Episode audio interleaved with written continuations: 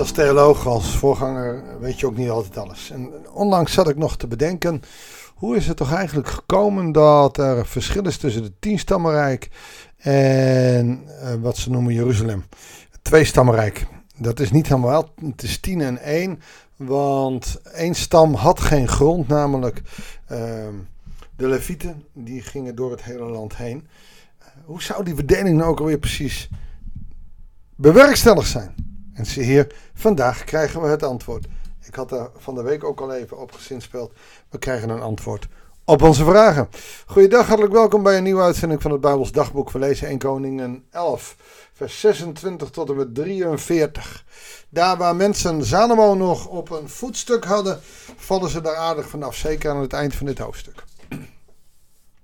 Want we lezen hier vanaf vers 26: Een ander die tegen koning Salomo in opstand kwam, was een van zijn ondergeschikten, Jerobeam, de zoon van Nebat, een Ephraimiet uit Sereda. Zijn moeder was weduwe en heette Seruia. De reden waarom hij tegen de koning in opstand was, was de volgende. En dan gaat, ik een heel verhaal waarom uh, tegen Salomo staat. En het begint heel apart. Je, Salomo liet het Millobolwerk bouwen om de laatste bares in de Davidsburg te dichten. Een stevige klus. Jerobeam toonde zich daarbij een flinke kracht. Omdat hij Salomo opviel door het werk dat hij verzette, stelde de koning hem aan als opzichter over alle werklieden uit het gebied van de nakomelingen van Jozef. Dat is positief.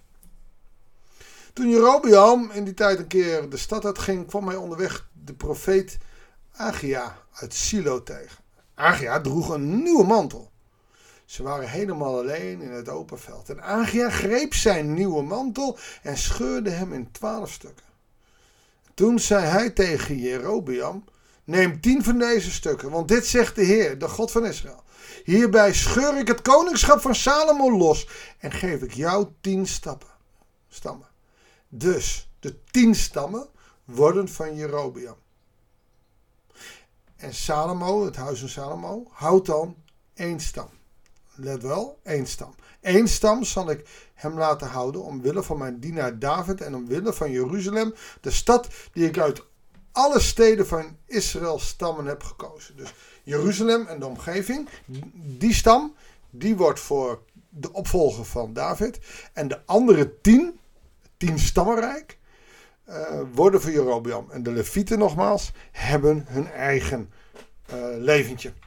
Die zijn dienaren en die hebben geen grond. Die zijn afhankelijk van de inbreng van het volk. En je ziet later ook dat vanuit het tienstammenrijk men ook heus wel naar Jeruzalem gaat. Het is wel één land. Alleen er is wel een verschillende koningschap.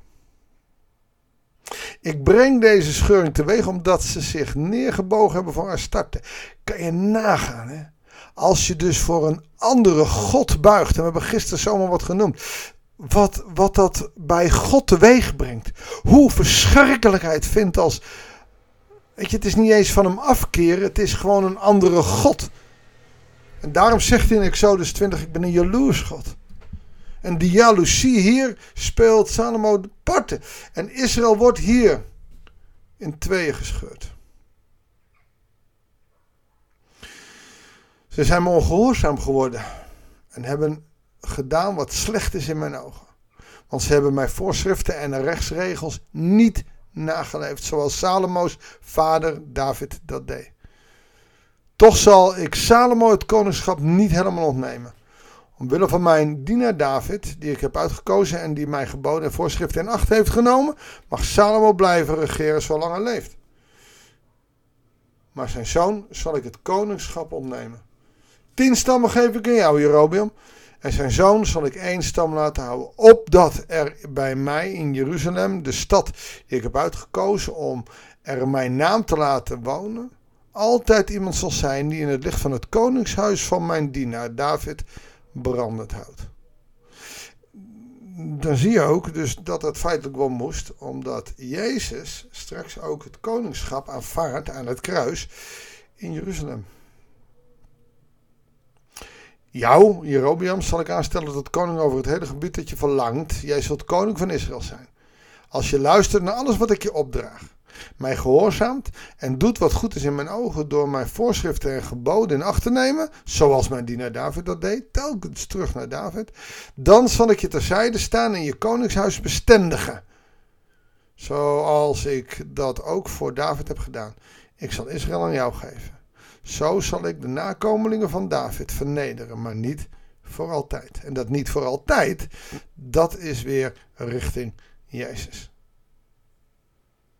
Je ziet dus wat het, wat het God doet als je andere goden toelaat. Het is niet misselijk. En dat geldt niet alleen voor het Oude Testament. Dat geldt ook voor ons. Menslief, doe je afgoden, beelden uit huis uit. Ook die 5 euro um, um, afgoden die je bij de Action haalt. De Boeddha's. voor een tientje een gigantisch Boeddha-beeld. Ook dat kleine souvenirtje wat je kreeg. Haal het uit huis. Het zijn afgoden. En je ziet hier hoe God gekrenkt wordt door afgodenbeelden. Want afgodenbeelden maken je lauw. Oh ja, een beetje God en een beetje afgod en een beetje dit. Die lauwheid, dat zien we in openbaringen terugkomen. Hij heeft liever koud. Of heet. Maar lauw, daar kan hij niks mee. Salomo, en dan zie je toch hè, dat het kwaad in zijn leven gegrepen is, wilde Jerobeam doden. Salomo, man, God heeft hem aangesteld.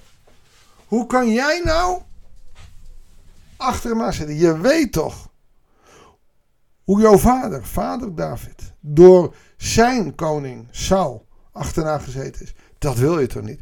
Maar Salomo wilde Jerobeam doden. Daarom week Jerobeam uit naar Egypte. Waar hij bij koning Sisak zijn toevlucht zocht. En hij bleef daar tot Salomo gestorven was. Wederom moet je schuilen met de vetpotten van Egypte. Daar waar het volk eens vandaan gekomen is. Daar waar het kwaad zo vaak vandaan komt. Daar moeten ze schuilen. Jerobeam wordt vernederd. Waarom? Omdat Salomo het kwaad heeft aanbeden. Wat een ongelooflijk verdrietig einde van dit verhaal. Maar ook meteen voor ons zo'n goede leerschool. Afgoden. Niet afhankelijk willen zijn van die ene God. Niet radicaal gaan voor die ene God. Geeft zo'n teleurstelling bij, bij God. Dat hij in staat is om alles wat, wat hem niet zint ook af te staan. Daar waar jij erfgename bent van God, raak je je erfgoed kwijt. Omdat God teleurgesteld is in je. Als je vreemde goden verafgoodt. En zeg dan niet, ja, maar ik heb Jezus wel en die is voor mij gestorven. Andere goden betekent ook de genade verkwanselen. En het kan heus hoor. Je kunt de genade verkwanselen. Niet door lauwloenheid, maar door echt te kiezen voor andere goden. Zullen we bidden? God, we willen geen andere goden voor uw aangezicht. En eigenlijk door dit verhaal laten we zien en laten we voelen en laten we proeven dat zo'n wijze koning, waarvoor mensen uit de hele wereld naartoe kwamen, door de verleidingen de verkeerde goden kunnen aanbidden. Toelaten in het koninkrijk. Heer, leer ons zo om, om dat niet te doen. Vergeef ons als wij andere goden toelaten, Heer. En maak ons wijs door uw Heilige Geest wat goden zijn, wat verkeerde goden zijn en wat goed is. Zodat wij kunnen doen wat goed is in uw ogen. Dat bidden wij u in Jezus' naam. Amen. Dankjewel voor het luisteren. Nou, een pittige boodschap. Doe er wat mee. Radicaal. Ik wens je God zegen. En heel graag tot de volgende uitzending van het Bijbels Dagboek. En dat is komende maandag. Als we doorgaan in 1 Koningen 12 vanaf vers 33. Dus 1 tot en met 32. Lees lekker in uh, het komend weekend. Je ziet dan ook dat uh, de vers 41 die we niet hebben gelezen vandaag. De dood van Salomo behelst. Twee versen, die kun je nu nog even lezen. Ik wens je alle goed. En graag tot de volgende uitzending.